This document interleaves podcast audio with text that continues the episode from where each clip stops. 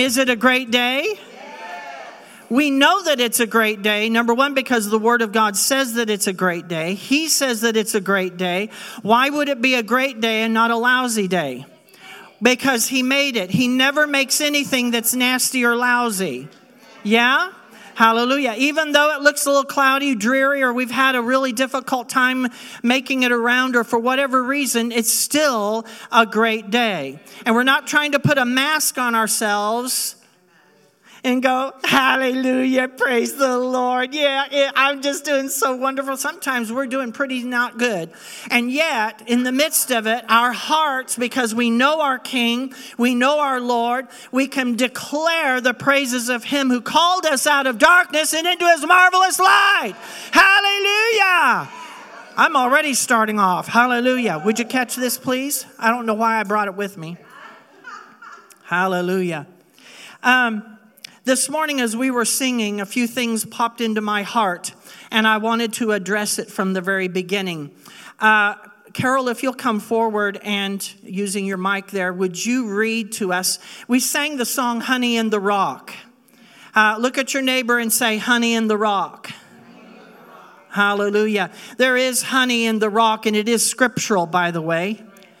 It really is. It's found in the Word. And if you're not careful, you kind of gloss over it. So, Carol, if you'll read that, please. Can I read a little extra? Sure, yeah. Okay, because um, I had, when I had this in my quiet time, um, it's Psalm 81, and one of the things that God spoke was, You called in distress, and I delivered you. I answered you in the secret place. And then the next thing that the Holy Spirit spoke in my quiet time was open your mouth wide and I will fill it. Yes. Then yeah. is the scripture Pastor Kelly yeah. asked me to read. And it's Psalm 81, verse 16, in case you have your Bible and you want to look at it. It's God would feed his children now also with the finest of wheat and with honey out of the rock would he satisfy you. Now, are all those other scriptures, are they still in Psalm 81 or right in that area? Yeah. Ah, all from the same breath, all from the same concept and the same moment. Hallelujah. The writer in Psalms right there was declaring some things. And in my heart, I, one of the verses in that song is thirsty for the living well. And she said, Open your mouth and I will fill it. Hallelujah. So in our hearts, you don't have to use your personal, um, you know, your bodily mouth in order to do it. But sometimes, you know, we use a, a prophetic uh, uh, uh, way of doing something. So if you have to open up your mouth wide physically in order to do it, do it. But in your heart, I want you to open your mouth wide, and God wants to fill it. God wants to fill it with all the good things that He has to offer. Hallelujah. He has things to show you in the secret place. Hallelujah. Things to show you, hallelujah, that He won't just uh, deliver to everybody, but He will deliver it to those who have mouths that are wide open. Do you remember the birds when they're in their little nest and the mom or the dad comes with a little bit of food? What do they do? Come on, what do they do? They open it wide. They're ready to receive. Are you ready to receive? Are you ready to receive honey from the rock? Are you ready to receive that truth that comes from the rock, Christ Jesus? Hallelujah. There is something that you, uh, within that honey, there is a supply. Everyone say supply. And in that supply, God's word says that I will supply all of your needs according to my riches in glory by my Son, Christ Jesus. Hallelujah. Sometimes we forget it. We declare it, but in our hearts, we've yet to truly grasp hold of it. And I am here to say today that that word is still alive and just as powerful as it was the moment that it came out uh, of the author's mouth in Jesus' name. It still has just as much power and just as much authority authority as it did back then. So take it, receive it, and walk in it in Jesus' name. Come on, give him glory. Hallelujah. Come on, give him glory. Hallelujah. Hallelujah. Thank you, Father. I want us to uh, start off today. Uh, yes, the title of the message is Why Should I Stand Firm? Why do I stand firm? Hallelujah. You know, when I was four years old, everyone say four years old. I remember a situation that took place where my mom put my sister and I in the car and we were heading into downtown. That's back then, that's where you went to go to all the stores. You didn't go to Walmart and all the suburbs in order to get where you needed to go and buy what you needed.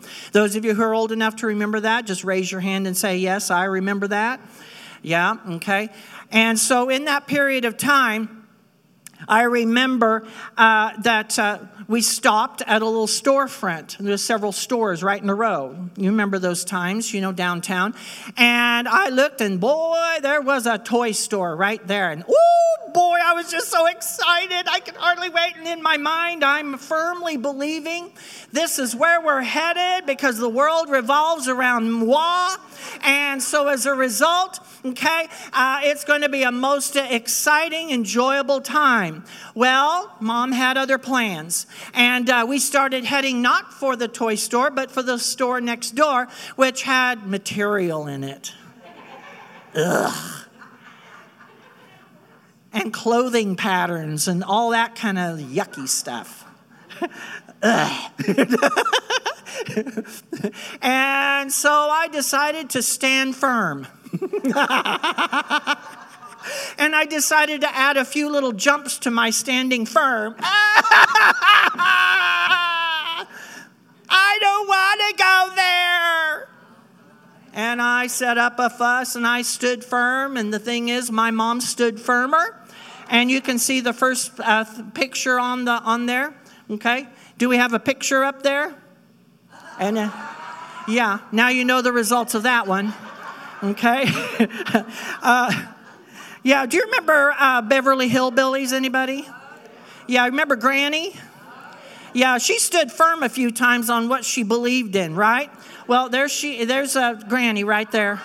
And she is probably maybe not a happy camper about something, or she's standing firm about what she believes and she's not going to be moved. Amen? Yeah? Well, I wanted us to also remember, you know, another person that stood their ground uh, was a man by the name of Justin Martyr. You may not have remembered him uh, unless you're, um, uh, you go into church history. Uh, but this man, and you, there he is right there. Of course, there were no such things as cameras back then. Uh, he was from many, many, many years ago during the Roman Empire. Everyone say Roman Empire? No cameras. Roman Empire? No cameras. Okay, yeah. No cell phones, no anything like that, okay? And so they had to draw. That was their best way of, of doing it, okay? And it may have taken a while. It wasn't a computerized version, you know, it wasn't AI duplicated or brought up, okay? It was the original. Look at someone and say it was the original. And so Justin Martyr was his name, and he was a man who was known for defending Christianity and defending the morality of Christianity. And in the end, because he stood firm, everyone say, stood firm in what he knew to be right, it caused the Roman emperor at the time, because he went to that Roman emperor and he stood firm, everyone say, stood firm, in the midst of possible uh, uh, repercussions and he delivered what he knew to be true according to God's word and what God had placed in his heart. He was unmoved by what he was seeing around him and what was happening, and he said the, the truths of God. It caused that Roman emperor to change his mind. What's that called? Repent. He repented and he backed off from persecuting Christians because of it. Your voice does matter. Look at your neighbor and say, Your voice does matter. I wanted to bring up one more. Anyone remember Rosa Parks? Anyone remember Rosa Parks? Okay, there's a picture of her. She's the one we know well where she got up on the bus and she went to a and sat in a seat where supposedly you're not supposed to sit because of the color of your skin. And she stood by what she knew to be true and knew to be right according to God's principles. And she said, I'm not moving from this place. And she ended up getting arrested. Other things took place. But in the end, we're seeing some changes taking place as a result of her stand. And she stood firm. Everyone say, stand firm. Hallelujah. And so I wanted to start off with that, reminding us of what it means to stand firm. You know, sometimes when we stand firm, it, it, it's a result of something that has taken place, okay? Uh, th- something has come up to our attention, uh, tr- something that is pushing against what we believe to be true and right something that we hold dear, something that we think is precious, something that is very high on our priority list. And we're not willing to back down from it sometimes. But then there are other ways that some people deal with it. When they come up, okay, to something that is pushing against what they believe, what do they do? They flee, they run away, they go hide. Maybe that's some okay, in the, in, in, in the world today. Maybe that's some of us. Maybe you've done that in the past. Okay? You were, you were strong, you thought, in the things of God, and then something challenged that, and rather than stand firm, what did you do? You ran. Has anyone ever done that before? I have. Yeah, I have. Okay? I felt horrible about it afterward. I had to repent. Okay? And God was so gracious to forgive. Amen and to give me another opportunity.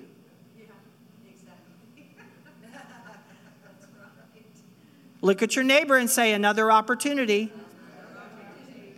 Some, okay, when they were challenged, okay, and saw something that, that was not basically what they thought, okay, different than what I think, and they would fight. They would stick up your dukes. Let's punch this one out. You know, I'm better than you. I'm right and you're not. Anyone ever done it that way? My sister.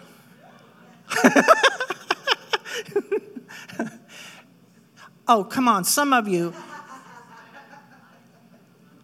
I'm going to ask that one more time. How many of you have actually done it that way, where you actually duked it out, okay? Because you're right and they're not. You know, three plus three is seven. I know it is. and then some, what do they do? They freeze, they do nothing deer in the headlights. Something is brought up to the attention, and you're just like, okay? And that's the way it kind of stands. You know, in a sense, I think that's where the church might be right now. We're seeing a few things happen and we're in shock, and we're just standing there like deer in the headlights. Look at your neighbor and say, Well, huh? Many acquiesce to those who are challenging them. They just back down. They go, okay, okay, okay. Uncle! You get the idea what I'm saying? Sometimes it's, you know, it, that's the best thing to do, you know, but there are other times when that's not what you need to do, okay? But I believe that's uh, sometimes where the church is now. We are acquiescing. I don't know about you, but in the times that I was trained younger as a child of God, I was trained to acquiesce. Don't talk about it. Just stick your head in the sand, okay? And, and it'll all go away. Here's another one God's in control. Well, He might be, but in also, He gave you a mouth to declare a thing in its proper timing. And I think we have acquiesced at times when we needed to have a voice. Look at your neighbor and say, Oh my. Huh, you know what? You know, we acquiesce, you know, when someone challenges what we think is right, and we just go, oh, yeah, well, maybe you're right, okay? Well, I kind of acquiesced in a quite a different way one time. I was uh, out with uh, the guys, okay, college years, you know, and I was a lot skinnier than I am now. And uh, in that moment, uh, we were playing a football game. And my uh, uh, dorm room mate, okay, the guy shared uh, a dorm room with me. He weighed about 285 pounds, you know, a little taller than me. And uh, he had been involved, you know, with some sports in his years. And we're out on the field, it's raining, and we're having a great old time. And the ball is passed to me and I'm moving forward, okay, my, my 90 pound self, and I have, guess who, coming right for me, the 285 pound dorm room mate. And he's not stopping anytime soon. And so I made a quick decision to acquiesce to the moment, and I decided to just sit down on the ground. I acquiesced. I said, All right, I, I give up. I'll just sit down. and, and so we uh, sometimes it's probably a good thing to acquiesce, and then other times maybe not. Look at your neighbor and say, Sometimes yes, and sometimes no. There are many, though, who stand firm when they see what they deeply value being challenged or being taken from them.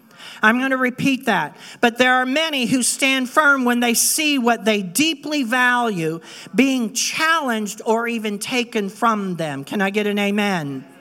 Why do we stand firm? Why do we stand firm? Look at your neighbor and say, So why? Well, let me give you one thought. The Word, okay, the Word of God says that the Word itself stands firm. Psalm 119, verse number 89, it says, Your word, Lord, is eternal. It stands firm in the heavens. And because the word of God stands firm, the truths that are in it stand firm. And from it, I can live a life that what? Stands firm. And then when it's challenged, I don't have to go about the confrontation on my own because I know I have the word to back me up. The people of the world say, well, that's just a bunch of goofiness. You've got words that are just going to stand behind you. What does that all mean? You don't understand the power of the word of God because you don't understand the word, you don't understand him. He is your elder brother. God's word says he is your elder brother, and he stands behind you, and he works for you, and he stands behind you. And when you can't hear anything and you can't see anything, you can know by faith that He is with you and that He's doing things on your behalf to make sure that His purpose and His plan goes forth with power and with excellence, and you are victorious in the end. Amen. Amen. Hallelujah. All right. Why do we stand firm then? Well, how about this? Because his plan stands firm. It says it in the word. There's that word again. His word says that his plan and his love stand firm. Look at your neighbor and say, Wow, that's good teaching. Go to Psalm chapter 33. Psalm 33, verses 11 and 12. It says, But the plans of the Lord, what? What does it say? Say it again. But the plans of the Lord, what? How often? The purposes of his heart through all generations. Blessed is the nation whose God is the Lord, the people he chose for his inheritance. Hallelujah. One of them actually says his thoughts are forever of you. And when it says of his thoughts, it has everything to do with his love. Now think on that for a million years. Hallelujah. God's word says that his thoughts for you outnumber the grains of sand on the seashore. His love for you is never ending. His love is so strong that he actually sent his own son to die on a cross. Hallelujah. To bring back the relationship with the Father to you and I. Can I get an amen out of that? His love stands firm. Look at your neighbor and say, His love stands firm. His plan stands firm. His love stands firm. His word stands firm. Hallelujah. I want us to please go to 1 Peter chapter 5 verse number 9. 1 Peter chapter 5 verse number 9. Hallelujah. Sometimes we need to understand that because because of His Word, because of His plan, because of His love, we can stand firm. We've got to understand that. The things that are eternal that stand firm, we can stand upon that. Hallelujah. So that no matter what the enemy comes with, no matter what the world tries to tell you, you have a better understanding, you have a higher calling, you have a greater walk to walk on this earth during this time that you live. Hallelujah. 1 Peter 5 9 says, Resist him. Resist who? You resist who? Don't be afraid to say the enemy. Come on. Resist who? The enemy. God's word says that he goes around like a roaring lion seeking whom he may devour.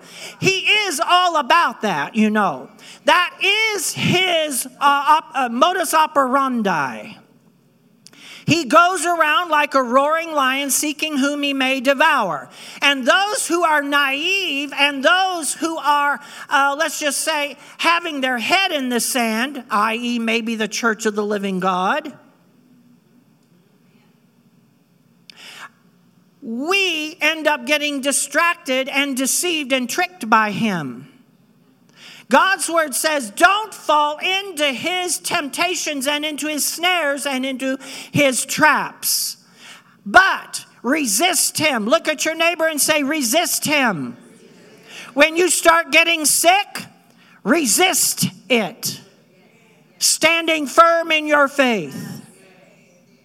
Last Monday, I don't know what it was. I took different supplements. Maybe that was it. And I didn't eat that day, and that might have been the big cause. But suddenly I started getting very nauseous. It hit like within five minutes. And you know that I, I, I get raw sometimes, okay? But I'm around kids. And so uh, I, I got to that place where quickly I felt the acids coming up and I had to keep swallowing. It was so horribly yucky and I'm swallowing and it's just it's not going to stay down anymore. And I finally quickly somehow go to the office and I said I may be sick in the next few moments.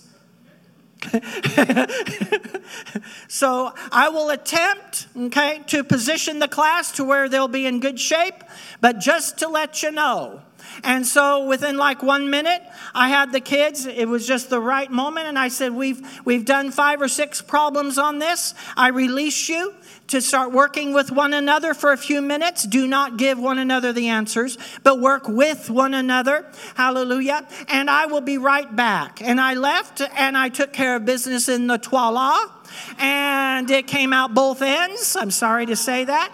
And you know what? It was just fine because, and during the whole time, I was repeating the word of God. I was saying, Father, in the name of Jesus, I have things to do, places to uh, speak, and uh, God's word says that by his stripes I was already healed. You went about doing good, healing all who were afflicted. And right now I'm just a little afflicted, but I know your word is greater than this sickness. So I speak to that sickness to dry up, leave, and leave, and go back to where you belong.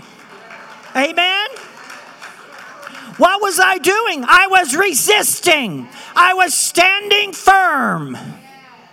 Ladies and gentlemen, look at one another and say, It's time to stand firm. And there are many ways in which we can stand firm. Hallelujah. I'm here to speak to the church of the living God, whether you're here in the congregation or whether you're on YouTube and you're listening to it later. I am here to say the church of the living God is to rise up and stand firm and walk in the dimension that God has called her to walk in. Hallelujah. And stop being mealy mouthed and acquiesce and naive and not understand anything because you got your head in the sand. That's the nice way of saying it. I could have gone another direction. Pastor Dan may have done that. I don't know. 1 Corinthians chapter 15 verse number 58. Knowing what we can do as we resist him, it says therefore, everyone say therefore. And by the way, a lot of times when you see a therefore or a so, that means there was something previous that you also needed to know. Hallelujah. I'm, I'm just telling you right now, I've kind of given you a lot of what was already just spoken. And now we have a therefore. Therefore, what? My dear brothers and sisters, stand firm. Let nothing move you. Always give. How often? How often? How often? Give yourselves fully to the work of the Lord, not half heartedly. Well, I'll just do a little dabble, do you, for the church. I'll just give just a few bucks. I'll give just a little of my time. Why, I'll even open the door for Granny Smith as she walks through the door this morning. Well, bless your pea picking heart, as Tennessee Ernie Ford sang years ago. Just appreciate all the hard work and labor you put into that. And I'm not trying to dismiss people, that might be all they can do. Okay? And I'm not trying to go that direction. But you get what I'm trying to say. Sometimes it's all right to tip God rather than giving Him our first fruits, which for us is everything. Besides, He gave us everything for us to enjoy. Okay. uh, yeah, I have a prophetic sound to me sometimes, you know, and so uh, if it if it fits, go ahead, repent, okay? And and uh, uh, we we believe in repenting here, okay? And we believe in repenting while the ministry of God is going forth. Amen. Hallelujah. We're not going to push you over into a corner and say, you know, you need to do that on your own. Sorry. Hallelujah. Always give yourselves fully to the work of the Lord because you know, you know, you know that the, your labor in the Lord is not in vain. Hallelujah. Your labor in the Lord is not in vain. Look at your neighbor and say, Your labor in the Lord is not in vain. Hallelujah. Remember, we're talking about learning to stand firm. Stand firm, therefore. Hallelujah. Stand firm because. Hallelujah. Amen. Let's go to James chapter 5, verse number 8. Is anyone getting anything out of this today? Hallelujah. James chapter 5, verse 8 says, You too be patient. Oh, there's something we don't like to do. We like, we like it now, don't we? yes, uh, Burger King people, I'd like to have, you know, three of this and nine of that. And I would like to have a million dollars. And I would like to have a wife. And I would like to have a brand new house with a great new car. And I would like to have, do you remember the song from years ago called The Never Ending Shopping List? Ah. Lulu Roman from Hee Haw used to sing it. Remember the lady with the black hair? Okay, a little rotund, okay? And and she had a beautiful voice though, man, alive. She was magnificent, you know, but she sang that song and, and she, uh, and, and, it was basically, uh, bless me, Lord, and, and I can't remember what, what, how it sounded, uh, but give me what I think I need to make another day okay? Keep me healthy make me wealthy you know and, and this never ending shopping list. Give me what i think i need to make another day okay? That shopping list okay? And yet we need to stand upon and be firm in what god has already declared about our lives amen? And not be moved when we see the enemy hallelujah trying to creep in to challenge and or take what is rightfully God's children's. Hallelujah. Amen. Hallelujah. So, James chapter 5, verse 8 says, You too be patient. Hallelujah. And stand firm. Because why? The Lord's coming is what? Near. God's calling his children to stand firm. Be patient yeah, it's going to look a little uh, uh, intense for a while. Everyone say for a while. It's going to be a little intense. But know this, okay? He is who he says he is. He's not going to back down from who he says he is or what he's going to do. Hallelujah. His promises are true. They are yes and amen to those who believe and are yes in Christ. Hallelujah and that the end is near. Therefore, God's word even says in a few places says that you will receive a crown because you stand firm. I don't know about you, I would like to have a whole bunch of crowns. not because I want them.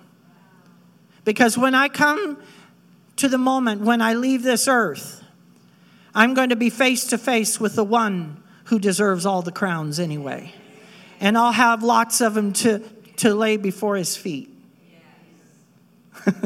that sure isn't the world. oh boy. Hallelujah. So I wanted to let you know, we've already talked about it, okay, uh, in, indirectly a few times. Perilous times are, are in our midst. Yeah? And we got to learn to stand firm in the midst of the perilous times. Let's go to 2 Timothy chapter 3, verse number 1. Hallelujah. Everyone say 2 Timothy. And we know God's word says in the last days, but mark this, there will be terrible times, perilous times in the last days. When? In the last days. Remember, I'm a teacher and I do expect a response, okay? And so people will be lovers of themselves. Are people lovers of themselves? Yeah, we can see it. Sometimes I'm a lover of myself and I have to repent. Hallelujah. Have you ever been a lover of yourself? Yeah, God's word does say to love yourself. God's word says to love your neighbor as yourself, but your that's all in line with loving the Lord your God with all your heart, with all your soul, with all your mind, with all your strength. Okay? And if you do that, then you'll learn how to love yourself properly and you'll love your neighbor well. Ah, look at your neighbor and say, loving our neighbor well. Hallelujah. People will be lovers of themselves, lovers of money, lovers of money. Yeah, some of these sports heroes getting paid $45 million a year now. For what? Huh. For putting a, a, a, piece of leather with some air in it and, and running across a line? Getting hit a few times? And you get a $45 million, eh? And then those of us who are like uh, Mrs. Uh, uh, Mrs. Monica right over there and myself, who uh, probably taught them, okay, to think and to do what they do, and we get paid maybe what, a thousandth of that? Not even a thousandth of it? Yeah. Yeah. I think we live in a society that's just a little unequal in certain ways. Hmm. But you know what? Let's go on a little bit further. Lovers of money, they're boastful. They are proud, they are abusive. I've got a kid in my class. There are people all over in this state, around this nation. If they're anything dealing with the world, you're going to have abuse. It likes to be covered up. But in this age of, being, of uh, darkness being exposed, the darkness is being exposed. Hallelujah. Hallelujah. They're abusive, they're disobedient to their parents. Hmm. I heard this said by a previous pastor a few years ago when went through this and disobedient to their parents. It also gives allowance right there for spiritual parents. Your spiritual parents who raised you in the ways of God. Some of them it is your parents, physical parents, your bloodline parents. Others it was others. Some of your pastors, a next door neighbor that pulled you in and, and spoke to the things of God. They're spiritual parents. Are we being disobedient to those spiritual parents? Hallelujah. All right, ungrateful, unholy, without love, unforgiving, slanderous, without self control. You know what slanderous means, don't you? Okay? Uh, without self control. You see some things going on that are lacking self control? Hello? Hallelujah. Brutal. Everyone say brutal. There's some brutal things going on right now. Very brutal. Not lovers of the good. Have you noticed that? People don't love good anymore. They like it evil. They like it. It suits their fancy. Okay? They embrace it, they coddle it, they pet it, they love on it because they're involved in it. Is anyone getting anything out of this? Is there something rising up on the inside of you that's saying, that can't continue. You were created for more than that. Hallelujah. Uh, treacherous. Everyone say treacherous. Rash, conceited, lovers of pleasure rather than lovers of God. I had a young sixth grader desperately desires to be water baptized, has all year, got saved just recent hungers for the things of God, loves everything. When I say it's Bible time, he and the whole class, it's just one of those classes that you get every once in a while in a private school where they just yay when it's Bible time. They hunger for it. They want to know more. And in it, this young man's right there in the midst of it. And, and he says, ah, Can I get water baptized? Has been waiting all year. And, and finally, our school had a couple of days of revival and renewal, and then we said we will have a baptismal time. And you're invited to come to that. So we were all excited. We were all excited for him to be water baptized with others uh, in the school. And when it came time for him to be able to do it, he came to me the, the previous morning and he said, I can't get water baptized because my grandpa said we have to go fishing.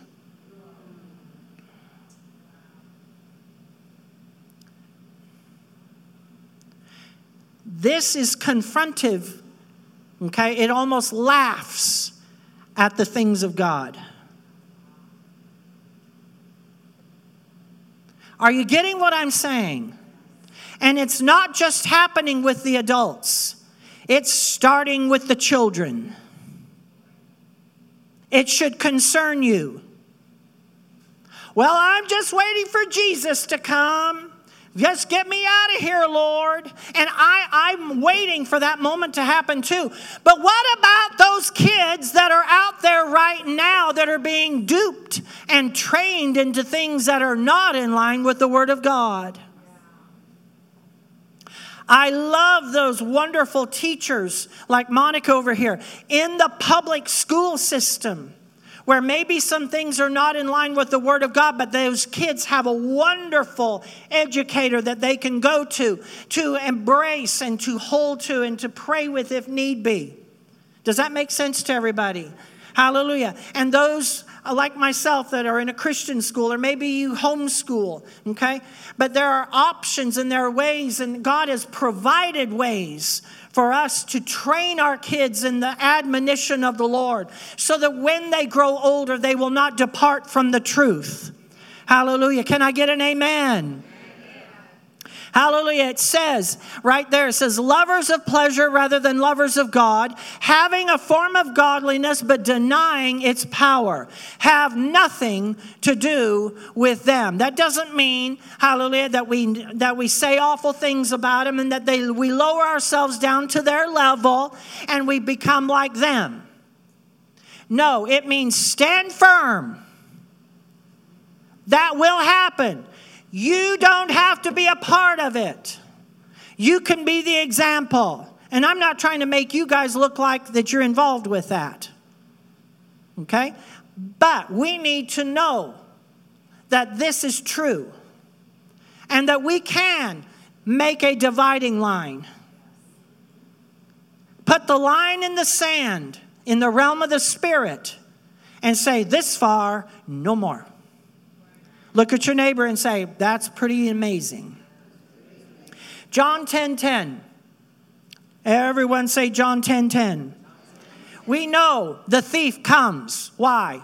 Only to kill, steal, and destroy. That's his job. That's his uh, uh, modus operandi. That's the way he does it. Okay? And he's not stopping anytime soon, but his time is coming. But it says right here, I have come. Who's come? Who? Jesus. Has come to what? That we may what? Have what? Life. And have it what? Have it to the full. That's what God's word says. Hallelujah. Look at your neighbor and say, That is life. We need life, ladies and gentlemen. We need life. Hallelujah. Stand firm upon life is all about. Hallelujah. You know, the enemy, like I said, he destroys. That's one of his jobs kill, steal, destroy. One thing he likes to do to try and convince people is to flatter and to sway. Hallelujah. He will do it in very convincing ways. He has ulterior motives. And when you have people who have ulterior motives, you're joining with him. Know your motives. Why are you standing firm? Why do you stand firm? Is there an ulterior motive? Because you want something out of it? Or are you doing it for the glory of God? You're here for the glory of God. You're here on this earth to bring glory to God. Everything about Him, His Word, His Spirit, His plan. Go to Psalm 55, verse 21, something I had not seen. Oh my goodness. It says, His talk, whose talk? Satan's talk, is smooth as butter, yet war is in his heart. His words are more soothing than oil, makes you feel good. Almost kind of like brings healing, makes it feel all good on the inside. Yet they are drawn swords. He is cunning, ladies and gentlemen. He will use flattery. He will do what he can to try and get you to turn, acquiesce, yield, back off. That's his purpose. That's what he wants to do. Hallelujah. But you know what? There are some things what I call unnegotiables. Have you ever heard that word unnegotiables? There are some unnegotiables. Hallelujah. Everyone say unnegotiable.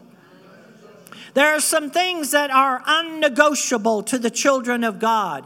And I believe that the current church in general, not from Church of Tomorrow, but in the church in general, there might be many who were considering things that were supposed to be unnegotiable, and now they have opened the door to compromise. They've opened the door, well, I guess we can negotiate on this. I'll give you this, you give me that.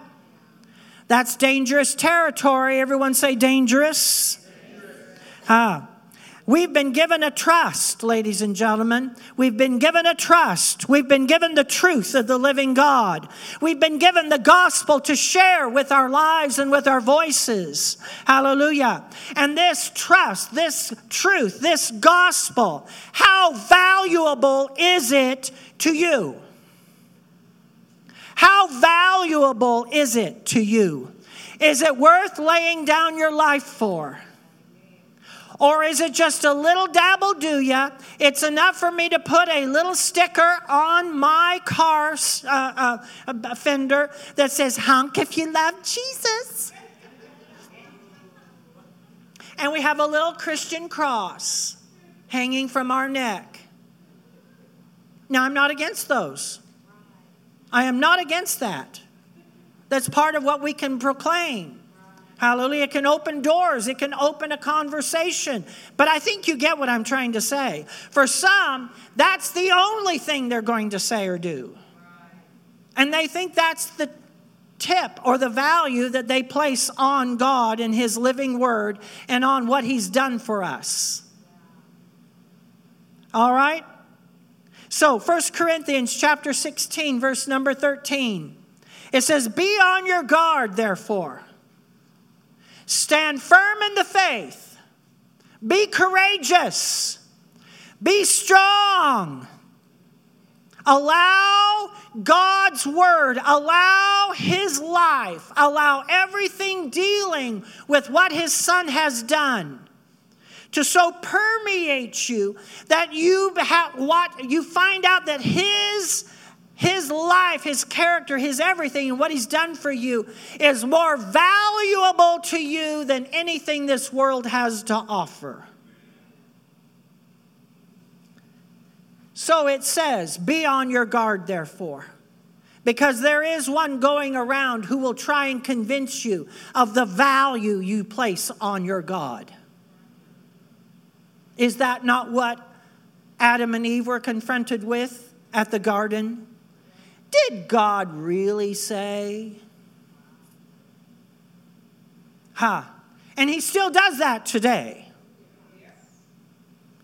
Is it really worth standing up for? Is it really that big of an issue for you to actually voice what you have to say about it by the Spirit of God? Is it really that valuable for you to stand firm? You don't have to. There will come a time soon. Everyone say soon. In fact, some, maybe some sense now, when people will be looking will be looking for that or those who are stable and unmoved. I wanted you to hear this because, in the midst of standing firm, in the midst of pushing uh, in, in the realm of the Spirit, okay, in the name of Jesus and standing your ground, as it were. Hallelujah. There's going to come a time in which the world is going to become so chaotic and so out of sorts that the people are going to start looking for those, hallelujah, who have some sense of stability and who have some sense uh, of, of, of being stationed and firmly rooted and deeply planted and unmoved by the things that the world is uh, showing them. And they will come running to certain people because they seem to know something that they don't and that the world cannot offer. That is the children of the Most High God. There was a tribe in the Old Testament, God's word decrees it. One of the 12 uh, that uh, had that mindset. It says that the men of Issachar, everyone say the men of Issachar. Okay? They were the men who knew the times and the seasons of what was going on, and they had knowledge of what to do in the midst. We, I believe, are in that place right now where there is chaos and there is stuff going on that is causing people of the world to be caught off guard, to be uh, not knowing what to do, deer in the headlights, fleeing for their lives, fighting, doing all kinds of things. But in the end, their hearts are empty and they're needing something to hold on to. And they see a man or a woman of God who they've heard about, seen, and watched as they've walked their walk in line with a gracious God. And as a result, they come running to them. You have the Spirit of God upon you, which was the same Spirit which was upon the men of Issachar. You know the times and the seasons. You're not caught off guard. And you know, have a knowledge of what God wants you to do in the midst of it. Amen? Hallelujah. We will walk in the same spirit as the sons of Issachar. First Chronicles 12 32. From Issachar, men who understood the times and knew what Israel what should do. They had a knowledge. Why? It was the knowledge of the Lord. It was the wisdom from above. Everyone just declare and say, I have, I have. the wisdom of God. He'll tell you what to do. And he will also give instruction more than just for you. This world is not about you. Stop holding it just for yourself. Release it for others. They desperately need to know. Hallelujah. Everyone say navigate. Hallelujah. The Holy Spirit will give us navigation directions and strategies on how to walk this walk in this time. Amen. Hallelujah. And then be a blessing to others in the process. Hallelujah. Hallelujah. 2 Peter 3:17. You therefore, beloved, therefore, dear friends, since you have been forewarned, huh? Be on your guard so that you may not be carried away by the error of the lawless and fall from your secure position yourselves. The job of the enemy is to come and stir up a lawless spirit around you to the place where you end up yielding to it. And then you fall from your secure position. Well, that would never happen to me. Well, I'm already watching it happen all around me. Different men and women of God who we thought were strong in the things of God, what's happened? They are falling from their secure position. Is anyone getting anything out of this? This is not just for everybody else and that you've already arrived. No. The day you start thinking that way is this day you fall from your secure position. Pride before what? Haughty spirit before destruction. Okay? Look at someone and say, oh my. I thought about lawless. What does it mean to be lawless? It means unrestrained. There are no restraints, nothing to hold you back. Licentious, criminal. Wow. Do you see a little bit of that going on? Some states, literally, right now, they have laws that say that the store owner cannot stop a criminal from stealing in their own building up to a thousand dollars.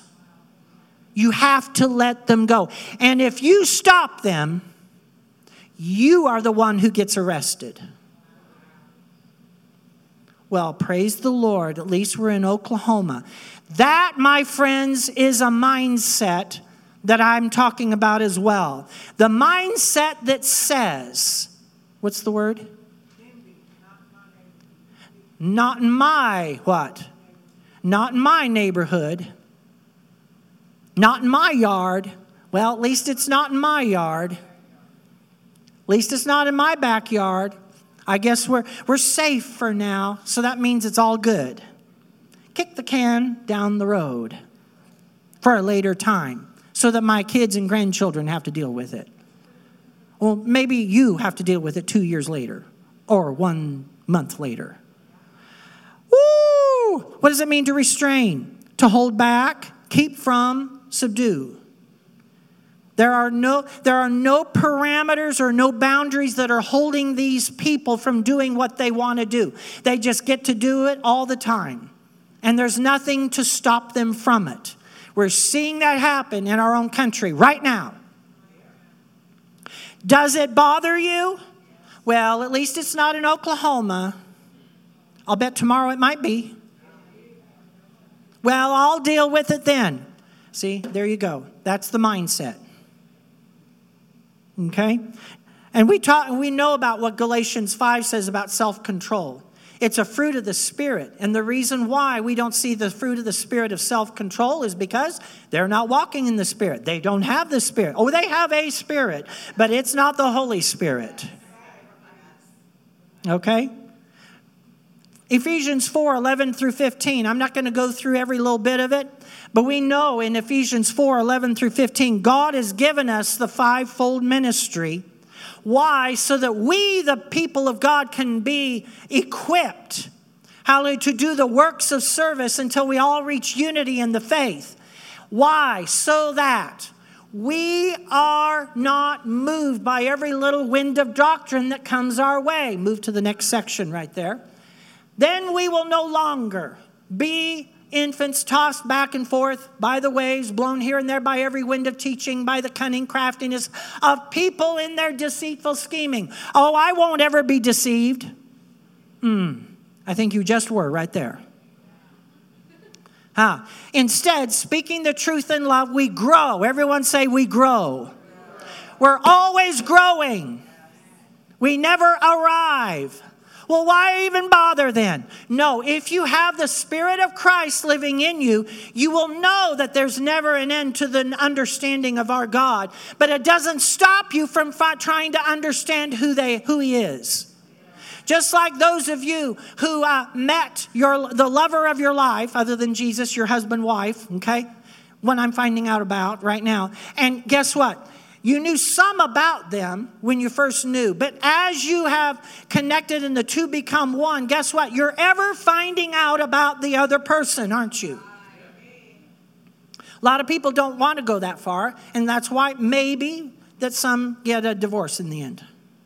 They don't want to find something else about them because they like the way they used to be a long time ago. And, and now we're finding out some other things, and I don't want to go there. Getting what I'm saying? Hallelujah. And so, God's heart is He wants us, okay, to be a mature body. speaking the truth in love. We're growing, growing together. Hallelujah. Amen. Hallelujah. We have false prophets, ladies and gentlemen, in the earth today. We have men who call themselves Jesus. And thousands upon thousands are running to his side, saying, Yes, you are. Why? Because they don't know what the Word of God says. And so they're tricked and deceived into believing that there is a Jesus and he's going to come that way. If they read the Word, they would know that's not going to be happening. He won't come that way. Hallelujah. We have both state and federal legislation right now challenging the very core of all that is moral and biblical. Just happened in Washington. What was it? Come up here. Yeah, yeah. What was it that happened just in Washington just a few days ago? Was it you or one of you knows? Is something in Washington about uh, transgender? Yeah, yeah. What, what was it?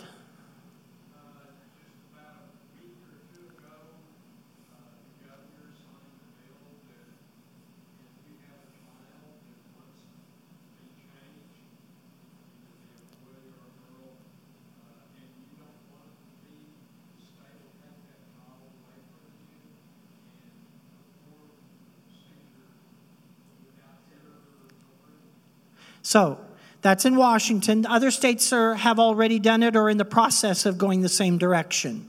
Legislation against the, per, the biblical ways of our God, the way this nation was founded, and a Washington has just signed into law legislation that says if your child wants to uh, be transgendered, okay, and you as the parent don't want that to happen, they will take the child from you and you will be the, the, the criminal.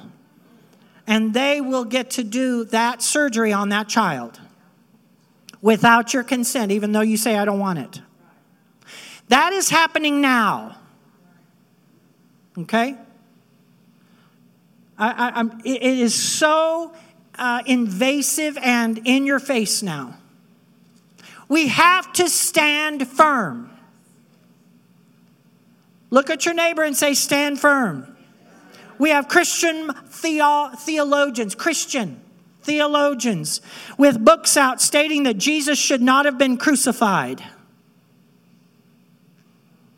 It was brutal. That's not God.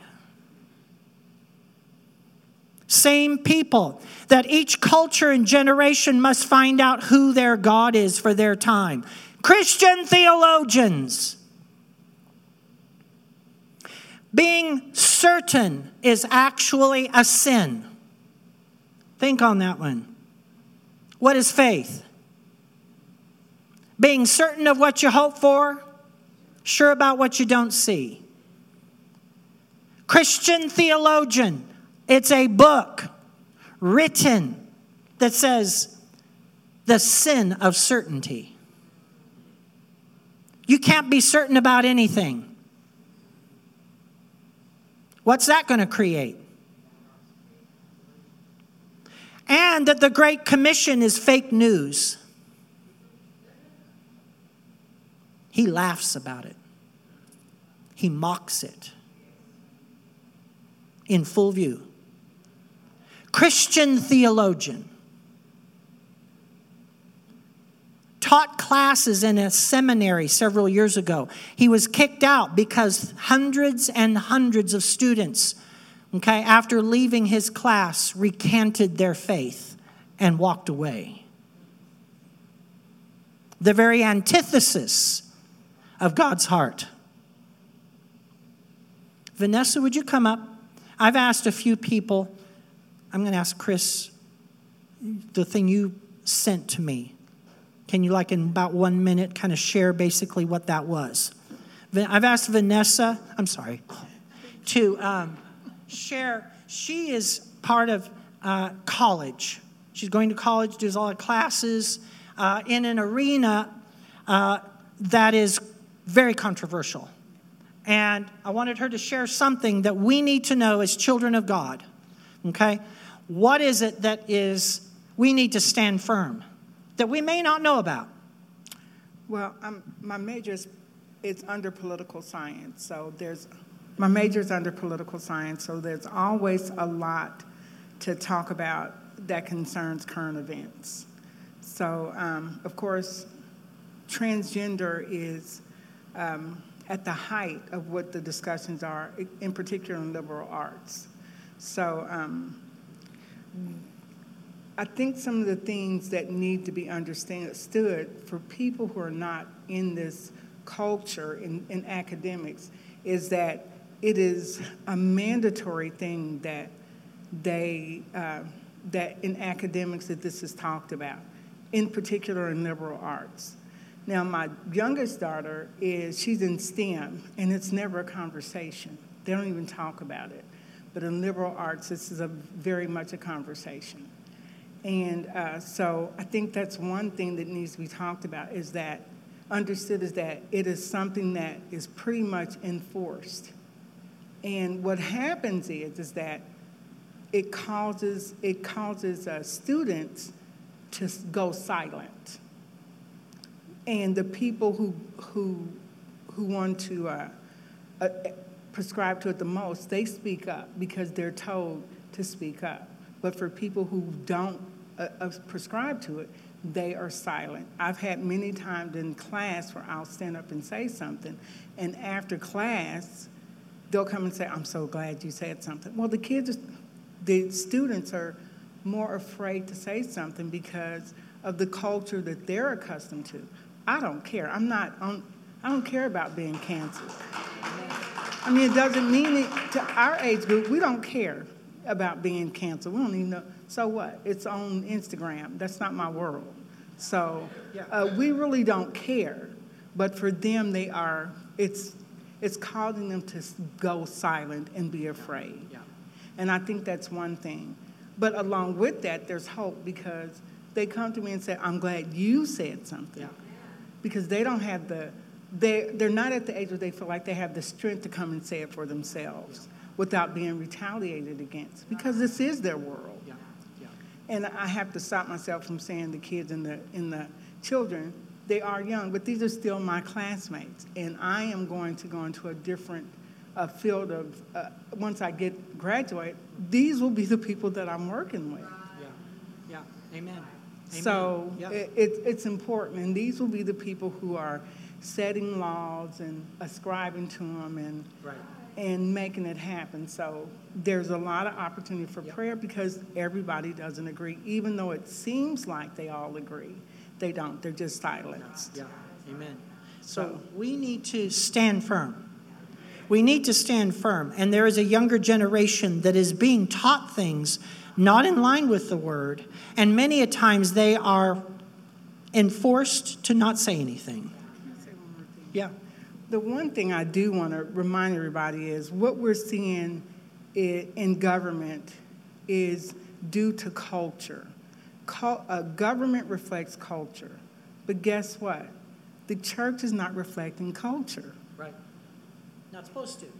Well, no, we can set culture. Hallelujah. And we're not setting culture. Mm-hmm. So that gives, um, let me calm down because I got stuff I want to say, but I don't think, because I cuss a little.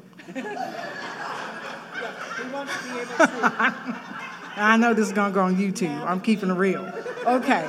But we, we, I'm trying to, I'm keeping my professional voice too. But, um, uh, but um, we, we have to remember that that we need to sell culture because there are people who feel the same way that we do, the younger culture, but they're afraid to speak. We're not, we're not afraid to speak but we know we need to know how to speak because in in this age group, being judged is a big thing, and they don't want they don't want to feel like they're being judged by the older generation. I remind them that we all judge. You judge every time you say you don't judge, but you did. You just judged.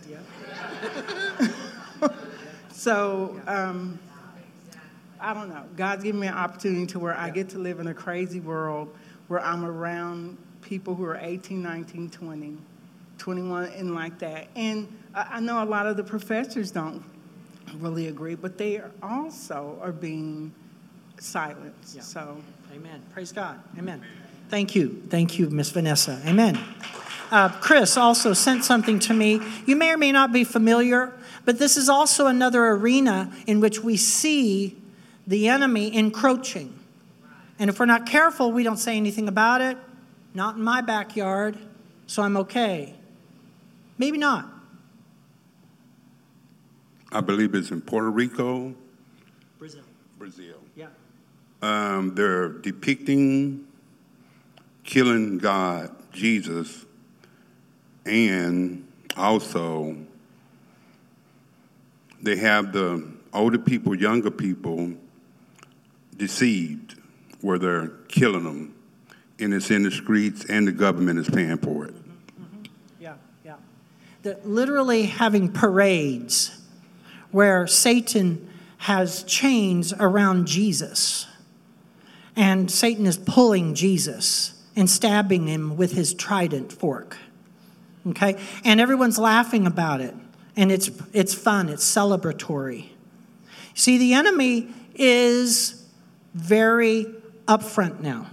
He is ta- the covers have been taken off, and what used to be done hidden is now openly expressed. And I'm afraid the church, in a lot of senses, in shock where we've got the deer in the headlights look. And we're kind of like, well, what do we do about that? Okay? Look at your um, characters of the Bible in the past when those things took place. Go to Shadrach, Meshach, Abednego.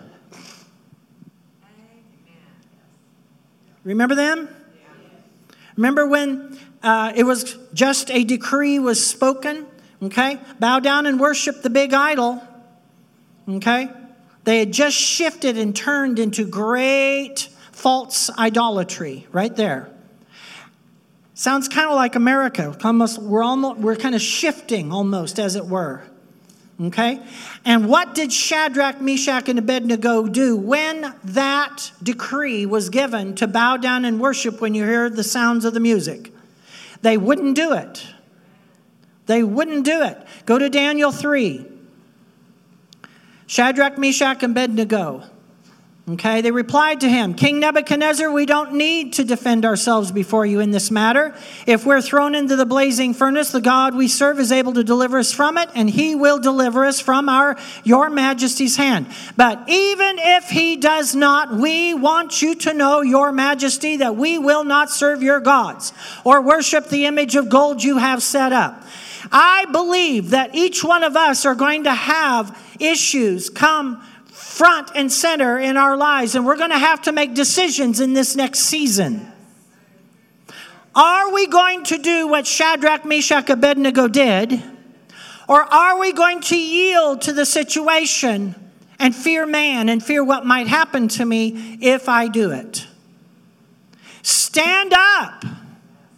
Yes, the coming of the Lord is nigh at hand.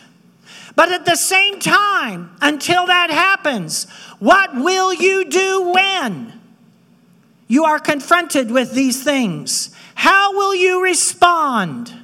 Hallelujah. I want you to know darkness will get darker. I think there was a prophetic word years ago that was, said that. The darkness will get darker and the light will become brighter and you will see a separation as never before between that which is light from that which is dark. What that which used to be gray will be no more. For gray will be separated and it will either be black or it will be white. Do you understand what I'm trying to say? Hallelujah. And I wanted to finish off, even though I didn't uh, put this in here, but in Isaiah chapter 60, it says, Arise Shine, for your light has come, and the glory of the Lord rises upon you. See, darkness does cover the earth, and thick darkness is over the peoples. But, everyone say, but. The Lord rises upon you, and his glory appears over you. Nations will come to your light, kings to the brightness of your dawn. Hallelujah. The glory of the Lord shall rise upon you. I want you to show those last uh, pictures.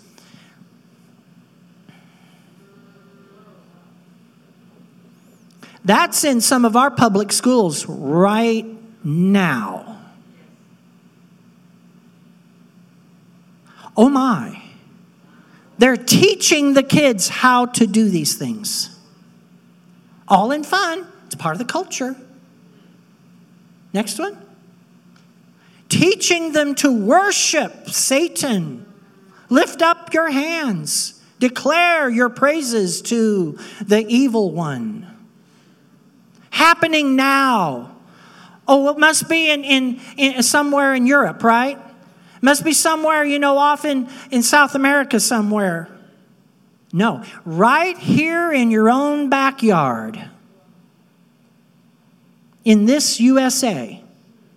Oh, well, at least it's not in our state. There you go again.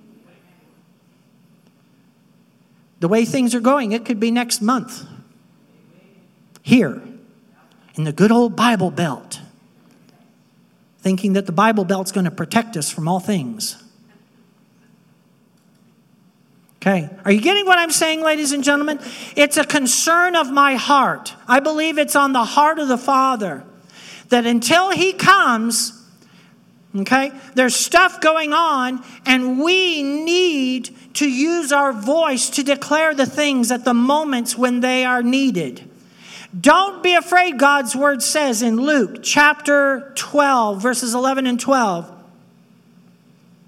And it says, When you are brought before synagogues, rulers, authorities, do not worry about how you will defend yourselves or what you will say, for the Holy Spirit will teach you at that time what you should say. He'll help you. He did with Stephen. And he got stoned to death for it. He did it for others, and it changed the whole culture. We're just afraid to die. Well, if you die, where do you go?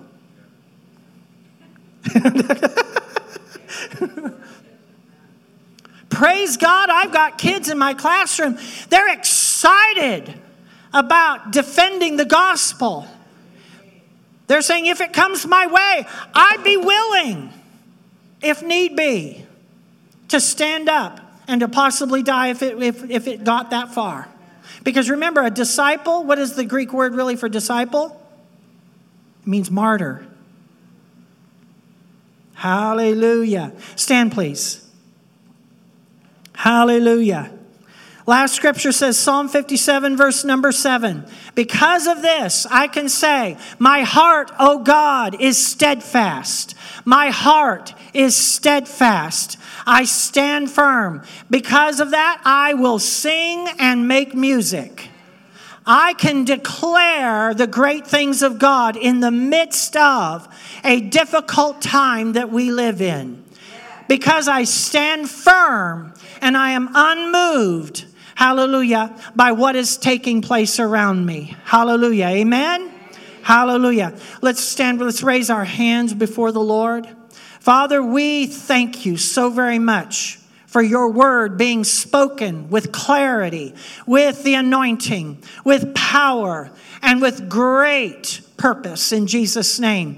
And I thank you that you've stirred within us a greater capacity to stand with you. Hallelujah. In the midst of difficulty, in the midst of challenge, in the midst, hallelujah, of enemy assault. Hallelujah. Knowing that you're coming soon. Hallelujah. But until that moment comes, we will stand strong. We will stand firm. We are unmoved. Hallelujah and we will see what you accomplish and what you do as a result of it. In the mighty name of Jesus. And everyone said, Amen. Come on, giving glory in the house this morning. Hallelujah, hallelujah. Would you get me my uh, cell phone, please? And you may be seated. Hallelujah. Hallelujah. Did anyone get anything out of the Word of God today? Hallelujah. Hallelujah. I want to remind you today uh, that we, uh, when we give, give with that mindset, okay, that you are giving your all. He's given his all. And I'm not taking, telling you to get rid of everything in your pockets. That's not what I said, okay? Just have that spirit about you that says, He gave His all, I'm giving my all. Hallelujah. For He is totally worth it. He is more valuable to me than gold or silver or precious jewels. Hallelujah. Amen.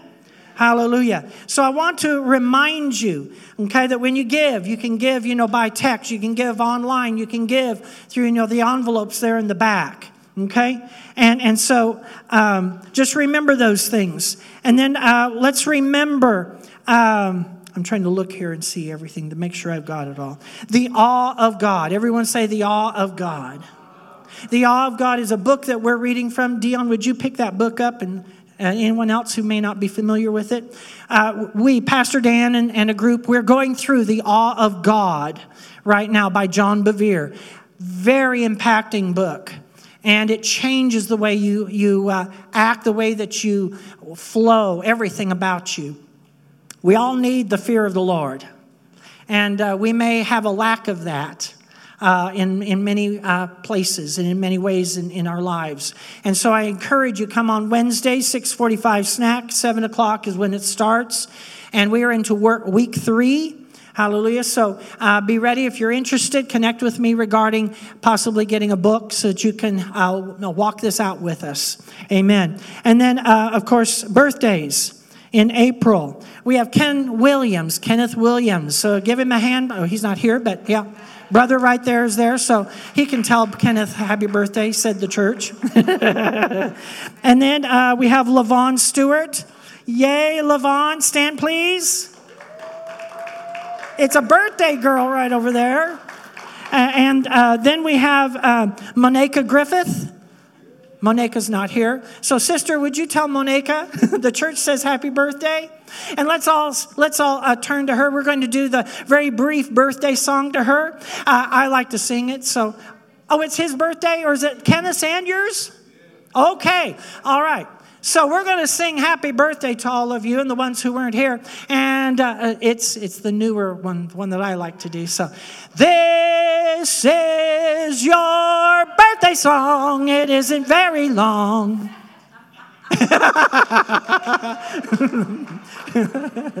we just say, we just speak the blessing of the Lord.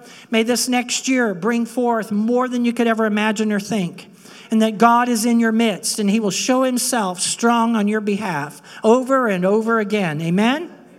Hallelujah. Hallelujah. And so, uh, Stan, one last time, I dismiss you in the name of Jesus to go forth in the power and the strength and in the love and in the anointing of our God to bring forth change, to bring forth hope, to bring forth all of the blessing and all that God has in store. Hallelujah. In you and through you. Hallelujah. To a needy world in Jesus' mighty name. And everyone said, Amen. Thank you for being here this morning. Love on one another on the way out. If you need prayer, we're here to pray with you. Amen.